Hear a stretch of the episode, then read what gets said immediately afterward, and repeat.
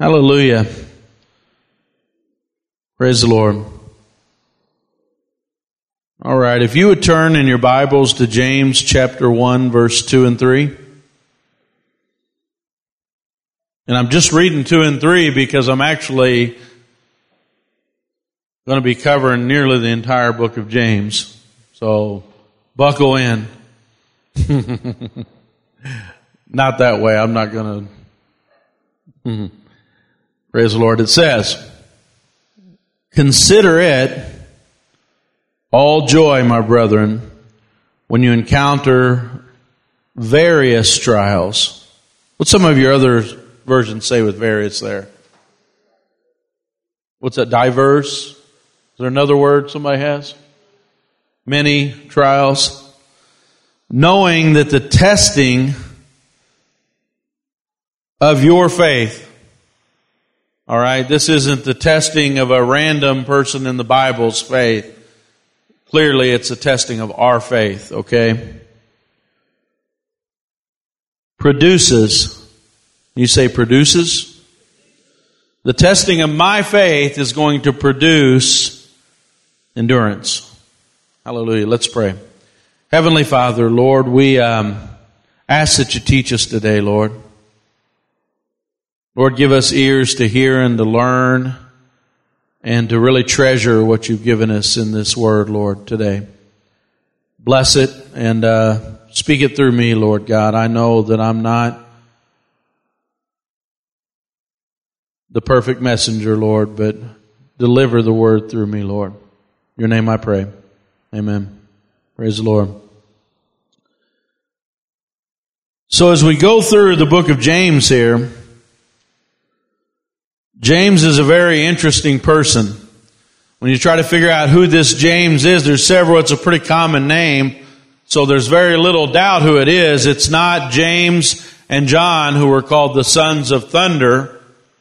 It's not them. The sons of Zebedee is what their father's name was. It's not um, the James that was the father of Judas that Luke and Acts talks about, and this is not Judas Iscariot, it's another Judas.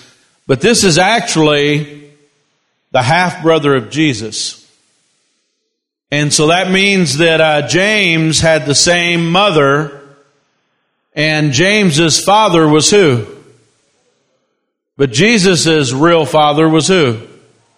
God. So that's a very unique half brother. And I think sometimes when we talk about James, we don't think about James as the brother of Jesus. And when you look in John chapter 7 verse 5, it says that at that time none of his brothers believed he, said, he was who he said he was.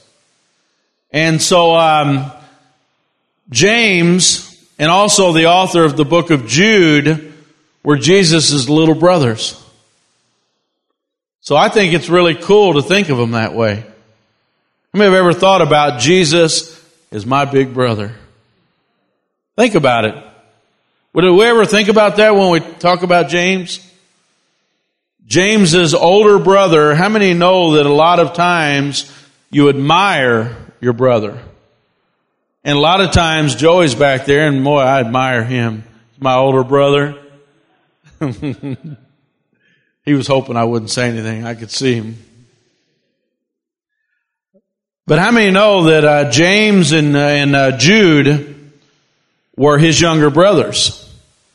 And for a long time, they didn't believe who he was, but one of the great um, things that really sh- shows proof that Jesus was who he said he was was for a long time his own countrymen wouldn't believe who he was. A lot of time his own family didn't believe who he was. But then as they began to approach his ministry and began to see man, look at all these things he's doing in his ministry.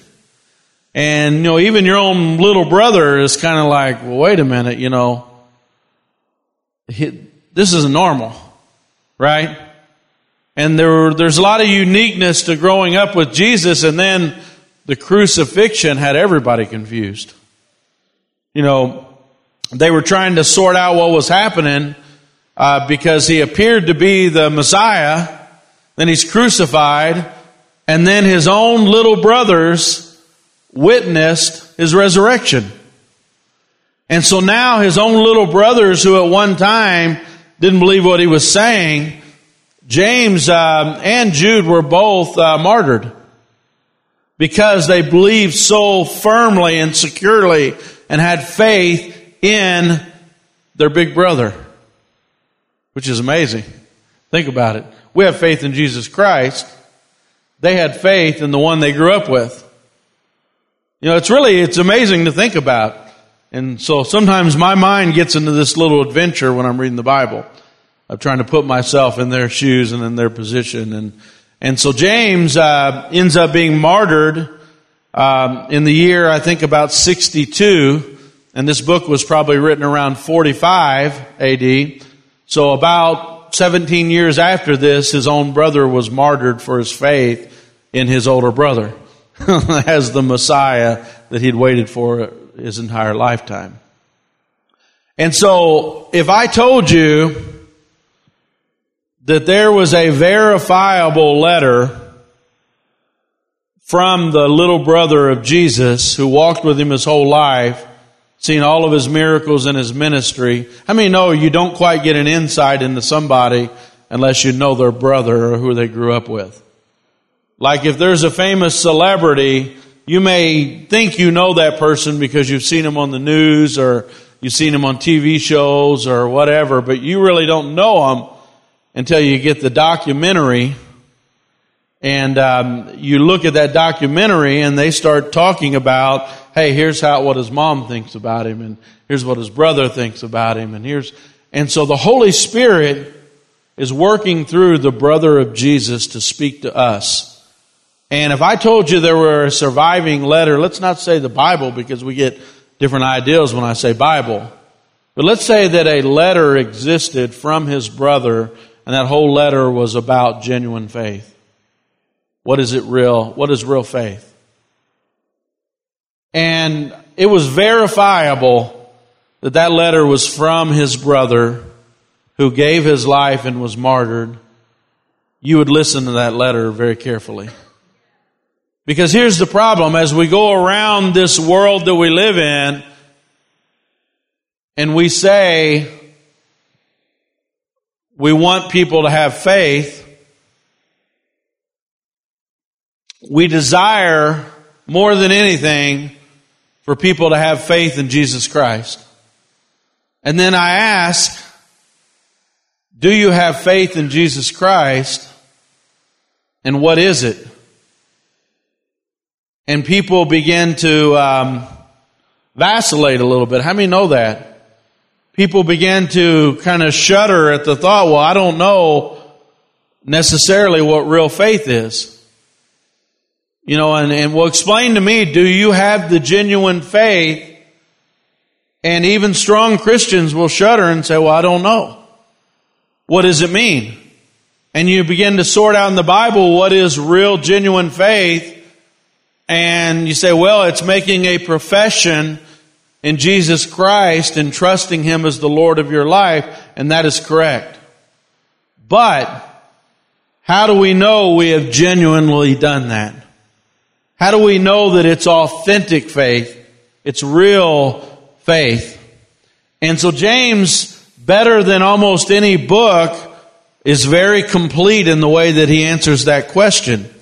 And he's a very good source because he literally grew up with Jesus and probably looked up to Jesus and even doubted after that the great work that he was called to do and then witnessed everything with the resurrection and everything changed. And uh, he was considered one of the pillars of the early church. How many have ever watched an antique show? One of the great things about an antique show is the experts that know how to authenticate. You know, they know how to say, this is authentic. This is, um, they have a process of verification to be able to look and say, and it's really amazing to watch. You know, if it's a very well-known piece of furniture, they know that there are certain markings on that furniture that can verify that that particular person made it.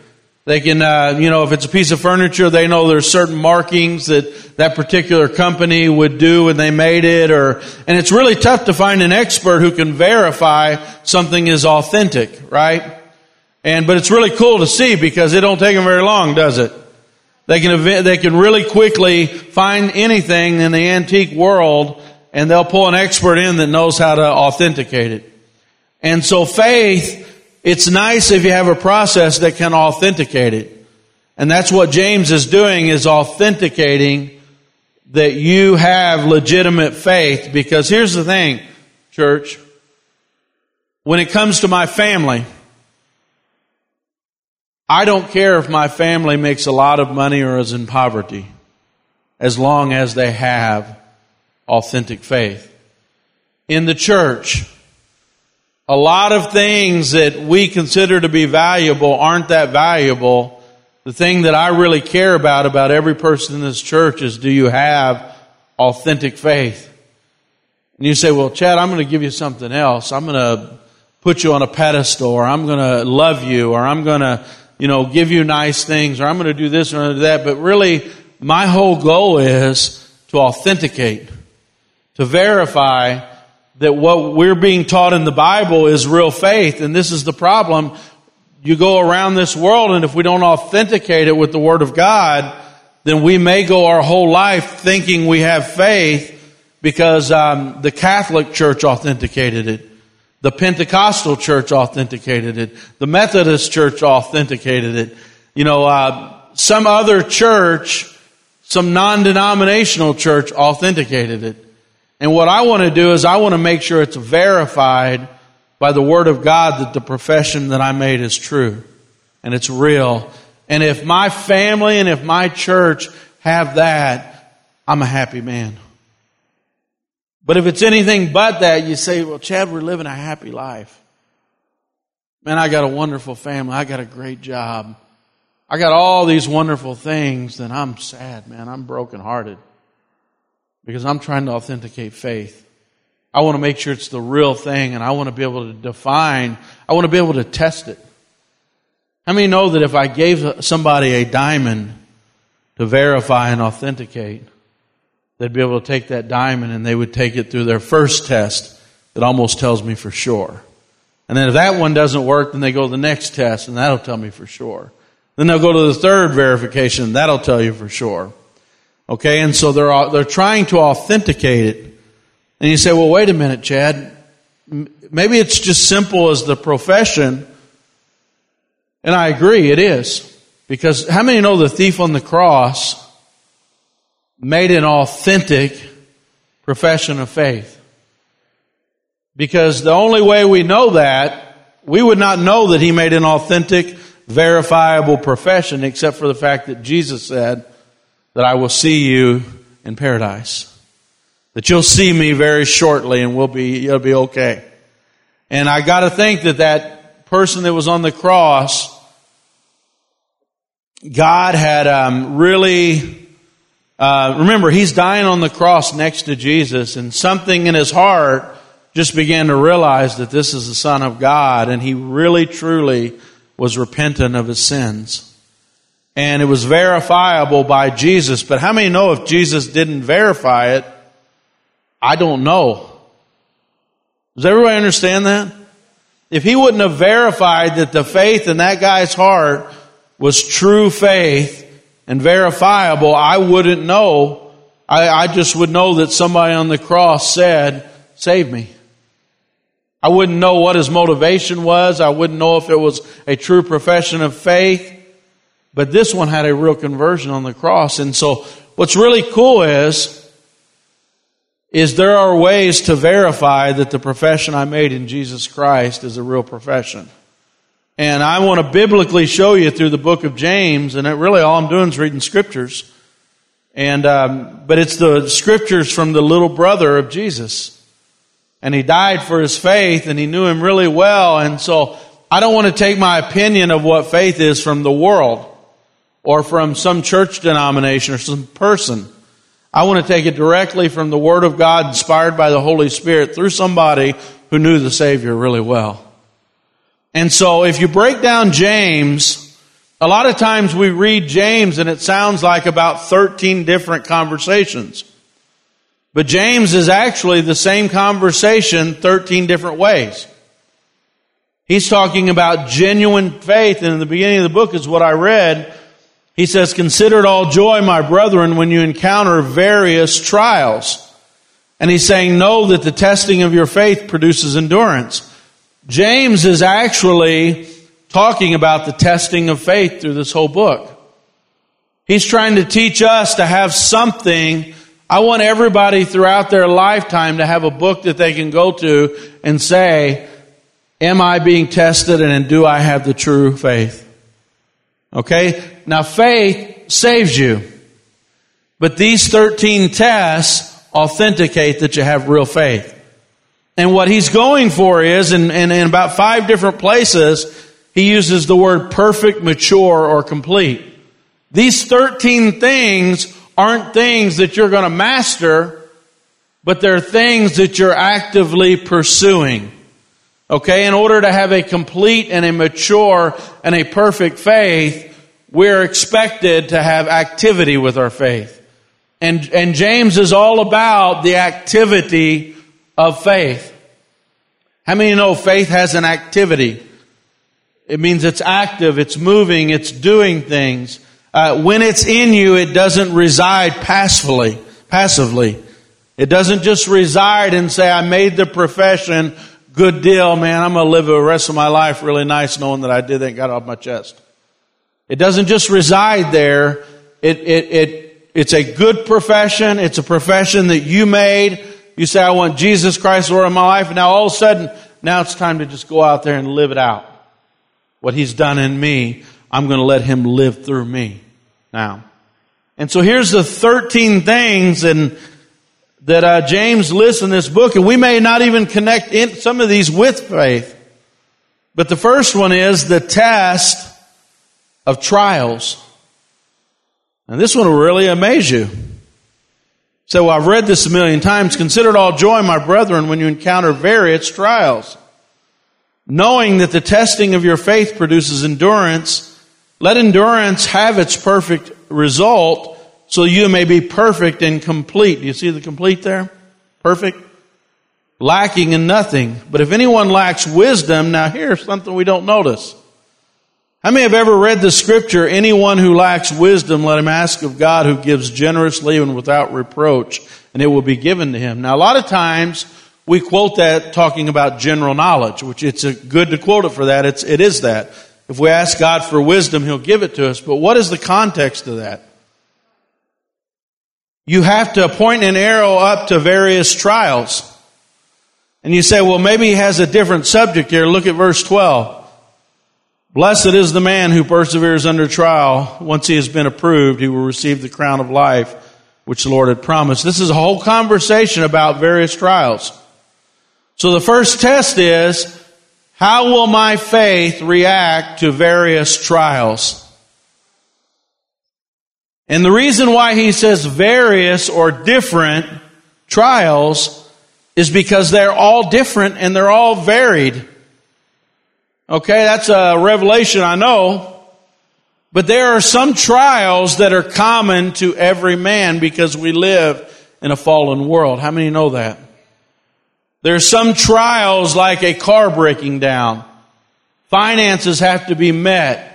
Uh, there's sicknesses, there's flu, there's disease, there's lots of things in this world. That's why they're called various trials. And you say, well, man, why is God putting me through this? There are various trials, church. We're all going to go through. The Bible says it falls on the righteous as well as the unrighteous. Um, and there are some times that God is specific with the trial. And if God is ever specific with the trial, He's trying to produce something in you. And the only way to produce that in you is the trial. And so faith, the first test of faith is, how do you handle the various trials? And so if I have the real thing, if I have the authentic, verifiable faith, It says that I'll ask for wisdom. How many know that when you're going through something really hard, you want to know why? And so it's saying faith, rather than acting like everybody that doesn't have faith, a person with faith will inquire of God until they get an answer. And sometimes, church, my answer didn't come until 15 or 20 years later. So if you have real faith, and here's the non-genuine faith, the non-sincere faith, okay, and God will burn all that away and He'll see what's left. Okay, the non-sincere faith is, I hate you, God. Or I'm not gonna, I'm not gonna endure through this because it was not supposed to be this way. Even though God constantly says it's normal. Okay? But the wise person who has faith says, I'm going to endure it and I'm going to figure out what's happening. I'm going to, I'm going to keep my faith. I'm not going to blink an eye. I'm going to keep walking forward knowing that He does still love me. He does still care about me. He does want to explain to me what's going on. He just hasn't yet. And so the first test of real faith to see if a person has a true profession of faith is, will you pass the test of the various trials? And you say, well, man, why is God bringing all these trials? I already said they're various trials. You know, God didn't make necessarily all those trials there. They're normal trials that every person has to deal with. And some are allowed to be specific. That's biblical. So the test of the various trials, these, see, these things aren't tests like God wants to see if you pass or fail. See, a lot of times we say, well, God's given me a test. If I fail, I go to hell. And if I pass, I go to heaven. That's not what the test is. The test is for us so we know that we're standing in faith. Like, how will I know I'm standing in faith? Because I've went through all these trials and I'm still here. And so I'm, I'm thankful to God that I have an ability to make sure it's genuine. Like if I have a real diamond, I want to authenticate it. If I have a fake diamond, Keep me away from the authenticators. You understand what I'm saying? So when I read the book of James, what I'm trying to do is I'm saying, God, help me authenticate my faith because I want to know that I have the right one. I want to make sure I have real faith and not what some other church is saying or some other man is saying. Okay? Boy, everybody's already yawning early and I got a lot more notes. I'm, I'm at a crossroad here. I'm on number one and I got 13. so everybody's going to have to get some coffee or walk around or something, be ready. The second one James talks about. Let no man say when he's tempted, I'm being tempted by God, for God cannot be tempted by evil, and he himself does not tempt anyone. Ooh. But each person is actually tempted when he is carried away and enticed by his own lust. Therefore, when lust conceives, it gives birth to sin. When sin is accomplished, it brings forth death. Do not be deceived, my beloved brethren. Every good thing given and every perfect gift is from above, coming down from heaven, the Father of lights, with whom there is no variation or shifting shadow in the exercise of his will. The good and perfect gifts that are coming down are all the good things that we're able to do in our life through God. Now get this, church. The second test of your faith is when I'm tempted, will I blame God or will I say, it's me that's being tempted by my own lust. Oh, now wait a minute. If I am tempted to steal, anybody ever had a temptation to steal a piece of bubble gum? Or steal anything that's not yours or say, hey, you know, candy jar there, not my candy, but I'm going to take one of them? Anybody ever been tempted to steal? Did God make you a thief? Did God design you to be a thief? Did He say, I have designs on that person to make them a thief? God did not tempt you. And because you had the temptation, you weren't born a thief. Amen? Everybody agrees, right? Fornication. If I'm tempted to pornography, did God create me an adulterer? Did God decide that my design for you is to be an adulterer? Nobody would make that jump, would they? God designed us to be married and to be loyal and to be faithful and not have that temptation. If I am tempted to be angry and want to fight people all the time, did God create me to be a murderer? Was I just designed to be a murderer? Okay, well, answer me this if all those are true. If God put homosexual lust and a temptation there, did he create me to be a homosexual? Well, if the answer to all the other ones are true, then the answer to that one must be true also that you're driven away by your own lust and God never intended you to be a homosexual. The test of faith is when I'm tempted, do I blame God? This is the, the what is it, second one only? Yeah. Second one. Do I blame God when I'm tempted and say I was created that way? Or does my faith say that God doesn't like sin and He doesn't want that in my life? Just because you're tempted does not mean that's what you were created to be. Amen? Second test of faith is we don't blame God for our sin. We use the Word of God to help us out of sin. Hallelujah. Number three, the test of responding to God's word. James chapter 1 says, This you know, my beloved brethren. Everyone must be quick to hear, slow to speak, slow to anger, for the anger of man does not achieve the righteousness of God. Therefore, put aside your filthiness and all the remains of wickedness in humility. That means in humbleness, receive my word and plant it, which is able to save your soul, but prove yourselves doers of the word and not merely hearers. For if anyone hears and doesn't do, he's like a man that has uh, looks at his natural face in a mirror, and who's looked at himself, he goes away and forgets the kind of person he was. But one who looks intently in the perfect law, the law of liberty, and abides by it, um, he doesn't become a forgetful hearer, but is an effectual doer. This man will be blessed in everything he does. So the third test is Am I a responder to the word? If you have real faith, you will put aside your filthiness. You'll put aside, it says, all filthiness and remains of wickedness. I like the way it says that. So here's a test of faith. If somebody says they have real faith, James, Jesus' little brother would say, if you have real faith, when's the last time you put aside all your filth and read the Word of God? Because a test of true faith is that person will read the Word of God and lay aside his filth. And you say, well, man, I'm, I'm clean, man. I'm good. I'm a wonderful do-gooder. Well, good luck because you're not going to make it into heaven as a wonderful do-gooder.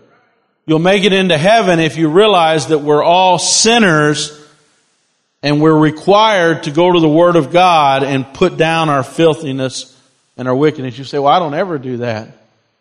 You've got to test and see if that faith is genuine then. You say, will that save me when I do that? Therefore, put aside all filthiness, all remains of wickedness, in humility, receive the word implanted, which is able to save your soul. Yeah, it'll save you. You say, well, wait a minute, I thought it was just faith. Faith has activity. Faith moves forward and says, okay, let's take a look in the mirror. And if you're not doing that, then that person may not have genuine faith. Because everything in me says He saved me. I was wicked. I was wretched. Grace is amazing. So now God changed me. And so I want to look in that mirror. And if you don't want to look in the mirror, all right? Some people don't want to look in the mirror. It's like, man, I'm too ugly. I don't want to look at it. I've been there. We got to want to look in the mirror and say, God, change me. We got to see what we really are, and that's what God wants us to do. It's healthy. But that's a genuine mark of faith. Test of impartial love. This is a big one. James goes into chapter 2 here. He says, My brethren, do not hold your faith. See, he's talking about faith still. Do not hold your faith in our glorious Lord Jesus Christ with an attitude. Wait a minute. he's talking about my attitudes. Don't hold your faith in our glorious Lord Jesus with an attitude of personal favoritism. For it is man, where if a man comes into your assembly with a gold ring and dressed in fine clothes, and then also comes a poor man in dirty clothes, oh, I thought that was just to the leadership. I thought that was just saying how we treat people and leader, you know, the leaders should be nice to everybody and not, you know, let one be more favorable because has more money for tithes. No, it's saying that something in us when we have genuine faith realizes that we're not all that realizes that when a poor person comes in, he goes on here, he says, um, you pay special attention to the one wearing fine clothes. You say, sit here in the good place. You say to the poor man, stand over there and sit down on my footstool. Have you not made distinctions among yourselves and become judges with evil motives? Listen, my beloved brethren, did not God choose the poor of this world to be rich in faith and heirs of the kingdom which he promised to those who love him? But you've dishonored that poor man. Is it not the rich who oppress and personally drag them into court? Do not they not blaspheme the fair name by which you have been called? If, however, you are fulfilling the royal law, I like that, according to the scripture, you will love your neighbor as yourself. You're not doing well, but if you show partiality, you're committing sin. So something inside genuine faith recognizes that I was saved by grace and I was wretched. And so if I have the genuine product, and it's being authenticated by James, Jesus' little brother. He thinks that I should have a partiality toward everybody. He believes that I should see people in a different light. Like if they're rich and they're oppressing me, then I need to see them in a different light. How many agree with that? That I should be really careful about how I judge people because God loves everybody, right? God loves the poor. God loves the rich. It just, if you're, say you have faith and we're not trying to save to the ends of the earth, then we've got to question how genuine it is. We've got to, and you say, well, wait a minute. We went through four of them now. Are we supposed to be perfect in all these? His goal is to build a perfect man of God. He's already said it in four places there. But here's the thing. Active faith is pursuing that in our life. We're pursuing all these things. You say, well man, if I'm not going to be perfect, I don't want to do it. Perfect gets in the way of good. But God says faith should be reaching out in all these areas to be authentic faith. And so we're all trying to grow in that area. Amen. Praise the Lord. The next one is called the test of righteous work. James in 2:14 says, "What use is it, my brethren?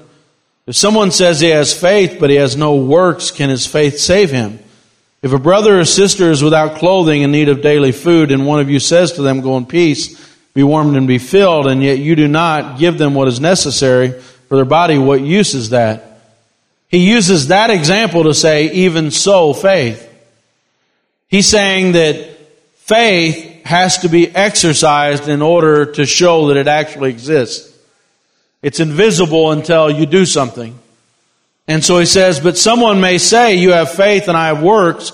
Show me your faith without the works and I will show you my faith by my works. You believe that God is one, you do well. The demons believe that also and they shudder. But are you willing to recognize, you foolish fellow, that faith without works is useless? Was not Abraham justified by his works? In fact, you go down, you can read the rest of that all the way down to verse 26. But what he's saying here is, all of the demons have faith. So a genuine test of faith is not that you have faith. That's kind of like a circular argument, isn't it?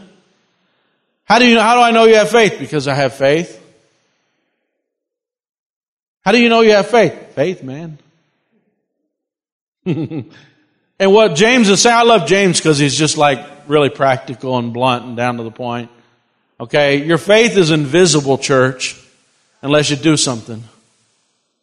So he's using the example faith is like looking at a person who's shivering and saying, I have faith you're going to have a coat. Go, be at peace, you're good. And he's saying, what good is your faith in him having a coat unless you give him a coat? A lot of people take that scripture, they're not looking at the context. He's saying the man's still cold, even though you have faith he's going to have a colt. he still needs a colt. So it's like, how do you know you have faith? Because I have faith. He's saying you need to have works that are in keeping with your faith. The works don't save you, but you have to question the genuineness of faith if a person is not doing anything with that faith.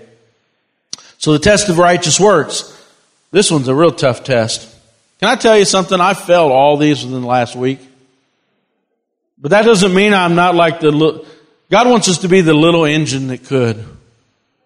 You know, that little engine just never would quit, would he? I mean, read that book when you were a kid. Most, one of the most important books you'll read in your life. The little engine that could. Okay, that's what our faith is. We're just constantly maturing and growing because we never quit trying.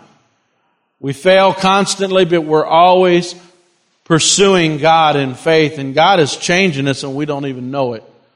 And you say, "Well, man, I don't know, Chad. You're you're mean still." I'm not as mean as I was 25 years ago. Trust me. The test of the tongue. This is a tough one. That's why I said I failed all of them before I got to this one. I didn't want you to think I failed the test of the tongue. It says, let not many, this is chapter 3 verse 1, let not many of you become teachers, my brethren, knowing that as such you will incur stricter judgment. For we all, what? Stumble in many ways. I'm glad he said that. I feel better now. Because I thought I was the only one for a long time. It's just it's going to be, God's going to be harder on me because I'm a teacher. Amen? Don't say that too loud. That scares me. but it says we all stumble in many ways. If anyone does not stumble in what he says, he is a perfect man. You realize he's saying that sarcastically. If you don't stumble in any way, you're a perfect man. You don't need to hear this discussion. Okay, there's none of those. You're a perfect man and you're able to bridle your whole body as well. Now, if we put the bit in a horse's mouth so that they will obey us, and we direct the horse's entire body as well, look at the ships also. There are great ships and they're driven by strong winds, but they're directed by a small rudder. Right? Wherever the inclination of the pilot desires, so also the tongue is a small part of the body, yet it boasts great things. Think of every time you boasted with that tongue.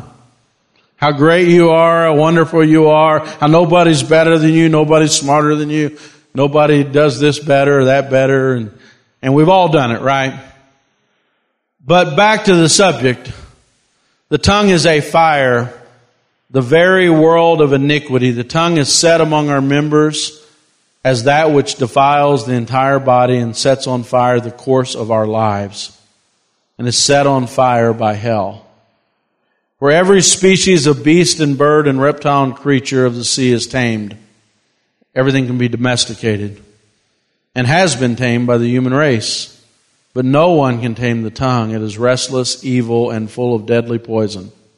With it we bless our Lord the Father, and with it we curse men.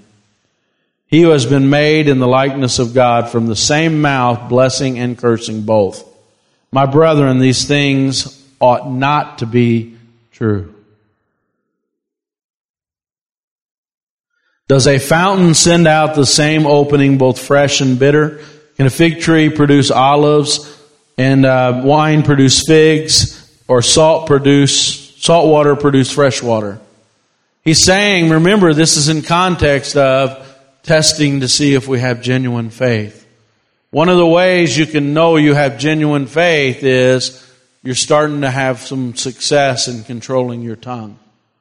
Like you're starting to, it used to be, I say whatever I want. I say whenever I want. I say it as harsh and coarsely as I want, as blunt as I want. And then you read the book of James and you say, oh my God, Lord, there's that mirror again. I've got to change. I've got to change. You say, well, yeah, you do, man. You got problems. And it's so easy when it's talking about me. But you've got to change. You've got to personalize this message. You've got to take me out of it because I'm, all I'm doing is trying to prove to you what legitimate faith is because I want you to have it so bad that I would do anything for you to have it. And you've got to personalize this and you've got to walk your life regularly opening up books like James and saying, Do I have the real thing? Is my tongue more under control today? And you say, Well, you're not giving an example, so I don't know. How much do you badmouth people? Like, have you ever said, Would Jesus do that? You say, Wait a minute, that's just a bracelet. No, I said one W. This is different. Would Jesus do that? What would Jesus do? Okay? So, do we open up the Word of God? Again, I've failed probably this week, probably within the last 10 minutes. But are we people of faith? Are we the little engine that could? Are we saying, can I succeed in this area of my life? Can I have control of my tongue? And there's only one person that can control the tongue, and that's the Holy Spirit. That means, can I go through five minutes in the morning without unleashing the beast? Did you see it was full of poison and it set afire by hell? You say, well, man, my words don't have that impact. It does. My words have that impact. And again, I fail regularly. But what God wants to do is have only fresh water come out of this mouth. Only blessings come out of this mouth. Not hell coming out of this mouth, but heaven. And it's weird, the same mouth that can bless and, and, and help people find salvation and healing the same one that can cut them like a knife. And so, one of the marks that I have the genuine faith is Am I bridling that tongue by the power of the Holy Spirit? Because no man can tame it. You say, well, I'm going to turn over a good leaf. I'm going to be better at it. You'll lose. You'll get worse. But am I allowing the Holy Spirit to tame my tongue? That's a genuine mark that I have faith that that's happening. You say, well, wait a minute. He said he was sorry. He never says he's sorry. Well, man, that's, that looks like a genuine mark. You know, he said something nice to me. He never said anything nice to me. He said he understands me and he really seems like he does. That's a mark. How many know these are all marks? Hey, foul language doesn't come out of that mouth anymore than it used to. That's a genuine mark. Something's happening. Something tamed the tongue. Every beast has been tamed, but not that. The Holy Spirit's working in my life. I can see the difference. I'm trying to be nicer to people, kinder. I don't just say what I want. I lost the right to say what I want. Now I'm trying to let the Holy Spirit do it. Amen. Told you I was going to be long. I'm sorry. Test of wisdom. You say, wow, man, finally.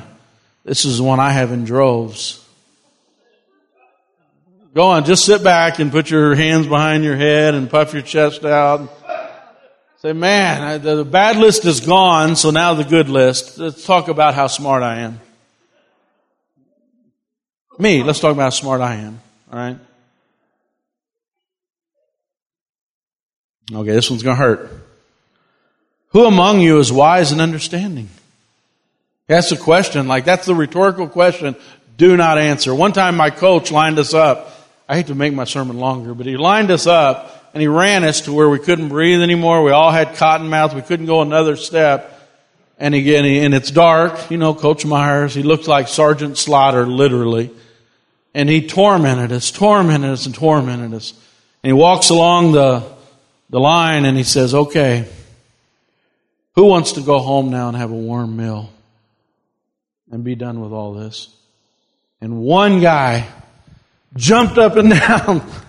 Me. And we were like, oh no. And he goes, supper's going to be cold tonight. you do not say that. And we all knew it, but one guy didn't. And um, so when he asks, who among you is wise and understanding? Do not jump up and down with your hand up and say, me! And that's what we do, don't we? We read the Word of God and we think we are so smart. And he says, let that man that just said me, me, me, let him show by his good behavior, his deeds, his gentleness of wisdom. But if you have bitter jealousy, you have selfish ambitions in your heart, do not be arrogant and lie against the truth. So if you're so wise, then why are you so selfishly ambitious? Well, that's what I'm doing, Chad. I'm trying to show everybody how smart I am. I'm trying to make sure that they revel in my knowledge. That when I walk in the room, they realize that a brilliant scholar has walked in the room. I told you this was going to hurt.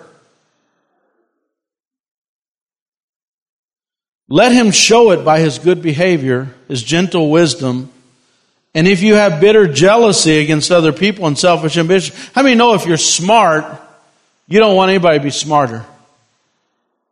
If you've got wisdom, you don't want anybody to have more wisdom. Alright? You say, why is your wisdom and knowledge turning into bitter jealousy and selfish ambitions in your heart?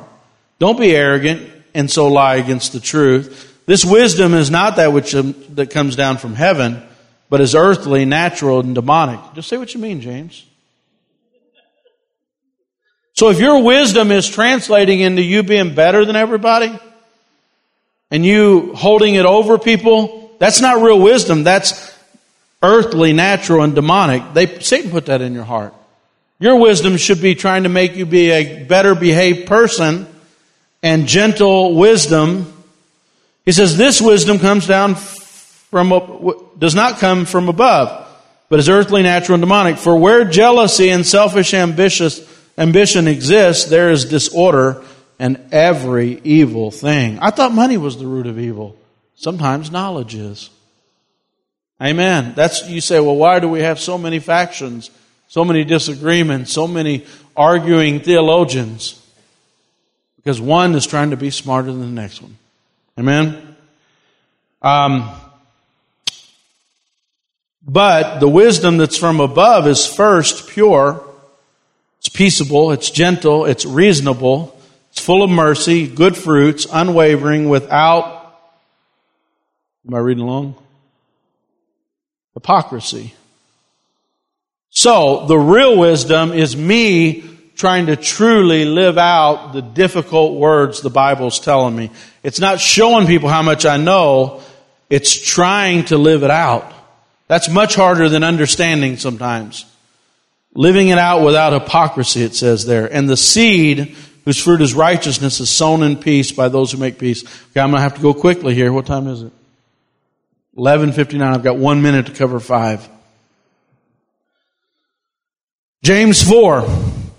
What is the source of your quarrels and conflicts among you? Is it not your pleasures that wage war with you? You lust and you don't have enough. You commit murder, you are envious, you cannot, of the things you cannot contain, obtain, you fight and you quarrel, you do not have because you do not ask. Now we take that you do not have because you do not ask and people are asking for sports cars. But what he's actually saying here, this is the test of faith about indulging in the world. It's like, why do you have so many problems? Because I want more of the world. I want more things. I want more honor. I want more glory. I want more money. I want more of these things. More, more, more. The test of faith is not do I get more of the world. A genuine faith wants more of God. And that's what he's saying here. You lust, you do not have, you commit murder, you're envious, you cannot obtain, you fight, you quarrel, you do not have. How many know that's called the rat race of life? We're all fighting for our piece of the share, alright? You ask, you do not receive because you ask with wrong motives. So you spend it all on your pleasures. You adulteresses, you do not know that friendship with the world is hostility toward God. Therefore, whoever wishes to be a friend of the world makes himself an enemy of, of God. Do you think that the scriptures speak for no purpose? He jealously desires the spirit which he made to dwell within you. You hear that? You're fighting to get more of the world and the Spirit is jealously saying, I was made for you. One genuine part of faith is, do you want more of God or do you want more glory, honor, power, money, materialism from the world or do I want more of God? You say, is it wrong to have things? No, it's not wrong to have things. It's wrong for things to have you. It's wrong for things to have you. The most important thing to me, Chad, is getting ahead in life and having money. Well, then it's awful hard because there's a war and a tug of war going on for do you want God or do you want the world? And the world's going to win that. But if I want God, then I probably have a genuine faith. Like God is, is more important to me than getting ahead at work. Well, Chad, if you go to that dinner party at work and you don't drink, you're going to get behind, man. They're going to look at you like a weirdo. And faith says, I don't care how they look at me. I care how God looks at me. You know, I don't care how many friends. I don't care how popular. I don't care what everybody else is doing. All I care is do I have genuine faith and does God pleased with me? And that's a, how many know that's a genuine verification of faith? That attitude. Test of dependence. It says, come away. Come now, you say. Today or tomorrow we will go to such and such city, we'll spend a year, we'll engage in business, we'll make a profit, yet you do not know what your life will be like tomorrow. You are just a vapor that appears a little while and then it vanishes away. The test of dependence. Like, am I totally dependent on me? Some of you say, man, God can wait, I'll do it tomorrow. In church, the truth is, none of us know we will have the next five minutes. If you have real faith and I can verify it, you will live your life knowing that I don't know what tomorrow is going to bring, only God does. Only God knows if you'll live another five minutes, church. And I, you say, well, man, you're just saying that you don't know. No, we, we, we see it all the time. One's taken here, one's taken there, one's taken here. And a genuine article of faith is I have a recognition of that in my life. That I, you know, my my um, attitude toward that is I can't do that because what if the Lord returns at this moment? And it's a constant thing in my life. What if God returns at this moment? What if God returns at this moment? And so I don't sin for a season because I know that God may return at any moment. So I don't want to live a lifestyle of sin. Hallelujah. All right, here I go. 10. The test of delayed gratification. James 5. Come on, you rich, weep and howl for your miseries which are coming upon you. Your riches have rotted your garments and you become moth eaten. Your gold and your silver have rusted. They rust and will be a witness against you and will consume your flesh like fire. It is in the last days that you have stored up your treasure. Behold, the pay of the laborers who mowed your fields and which have been withheld by you cries out against you. The outcry of those who did the harvesting have reached the ears of the Lord of the Sabbath. You have lived luxuriously on the earth and led a life of wanton pleasure. You have fattened your heart in the day of slaughter. You have condemned and put to death the righteous man um, who did not even resist you. Therefore, be patient, brethren, until the coming of the Lord. The farmer waits for the precious produce of the soil, being patient about it, and it gets the early and the late rains. You too be patient, strengthen your heart, for the coming of the Lord is near. Don't complain. Goes through a whole list there. But here's the thing. The test of delayed gratification. Patient endurance. Delayed gratification. True faith understands that a seed has been planted and when that seed grows and is taken care of, there is a great reward. True faith recognizes that. Genuine faith recognizes there is a delayed reward And I can either have my reward now or I can have the reward that's stored up for me. The rich man there is just simply a person that says, I want my reward now. Eat, drink, and be merry. I'll have pleasures and I'll, I'll, um, avoid God. But real faith understands and with expectant hope, genuine faith always has expectant hope of the reward to come. It's a part of faith. If you don't have that, um, you need to make sure what your faith is in because my faith is in the hope of the Lord. And it has to be rooted in that. Test of truthfulness. Above all, my brethren, don't swear either by heaven or by earth or with any other oath, but let your yes be yes, no be no, so that you may not fall under judgment. One test of faith is you're truthful with people. You're a truthful person. I tell the truth. I'm honest. How many know when you have a believer and you're looking to see, man, is that a real believer and they're constantly lying? I mean, know that's a test of a believer, a test of genuine faith is that I'm honest in all my dealings. I'm honest with God. There's no mask. I'm not hiding. Me. How many know you can't even go to church if you wear a mask every week? You go to church and say, hey, good Christian person on Sunday, but Monday I can do whatever I want. And God's saying, be a truthful person, and that is a sign of genuine faith. Why do I need a mask if I have real faith? I don't need one. I don't need a costume. I don't need a mask. I'm just me. Sinner saved by grace. All true. All right, test of prayerfulness. James 5. I'm not going to go into these. But James 5 is a person who has genuine faith, wants to pray pray, pray for fellow believers. They want to pray for the sick. They want to pray for those who are. It's a true test of faith that I believe in God, that I want to pray for myself. I want to pray for other people. I want to have communion and a relationship with God. Stand to your feet, please. Hallelujah. Amen. Church, go home and dig in in James. Hallelujah. Let's bow our head in prayer. Heavenly Father, we love you, Lord.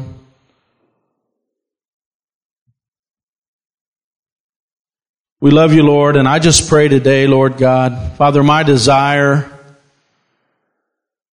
Lord, my purpose here as a pastor, as a father, as a husband. Lord, I want my family and, and, and our church family to have genuine, real faith, Lord. Faith that's active, faith that pursues, Lord God Lord, the world doesn't have it, Lord God, only the ones that received you, Lord God, in their heart, Lord. Lord, I pray today that this message, Lord, would find good soil, Lord, would grow. Father, one day, Lord, all of us, my family, my church family, everybody, Lord, we can celebrate together, Lord. Lord, we can celebrate together in your presence, Lord. Lord, that faith will bore the ultimate fruit, Lord God. Being in eternity with you, Lord. Oh, Lord, do a work in this church now, Lord. Every heart, Lord.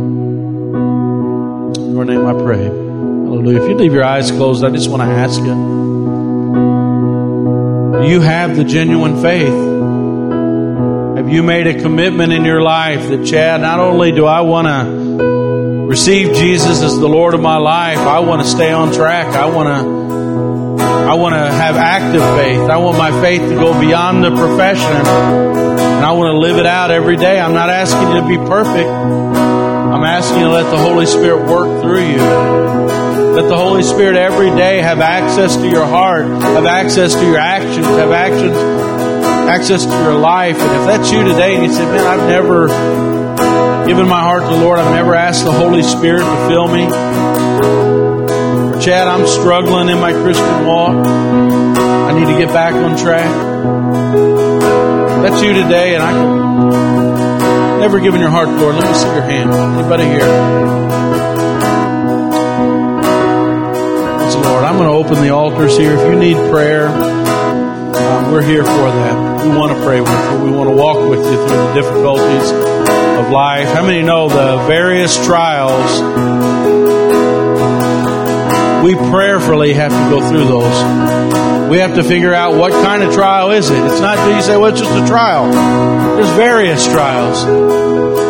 We need the wisdom of the Holy Spirit to help us through those trials.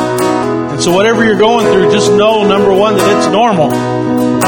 You say, I don't know, this one's a bad one. It's normal, trust me. Normal is, uh, it, sometimes it's real, real, real rough to get through normal. It takes everything you have, and you don't know if you're going to make it out the other end. But I'm telling you, faith will see you to the end. It'll see you through everything. You say, Well, you've never been through anything. Church, I've been through it, and my faith is still intact, and many here have been through it. Their faith is still intact. And you know what I know? I know I have faith because it's been tested, it's been genuine, it's held up. So if that's you today and you need prayer, we want to pray for you. Make an altar at your seat. Praise the Lord. We're going to worship one song. Hallelujah.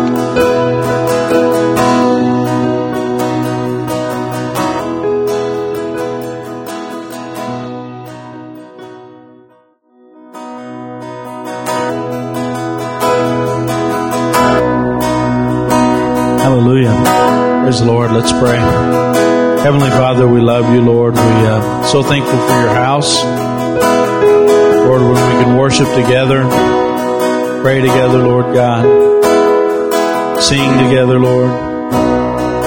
Just glorify you, Lord God. We're thankful for your presence, your attendance here, Lord. We thank you, Lord. Lord, I pray that your people would go in your power power of your presence. Lord, like they said of the disciples, Lord, that you could tell that they had been with the Lord. Lord, let us be that way, Lord God. In your name we pray.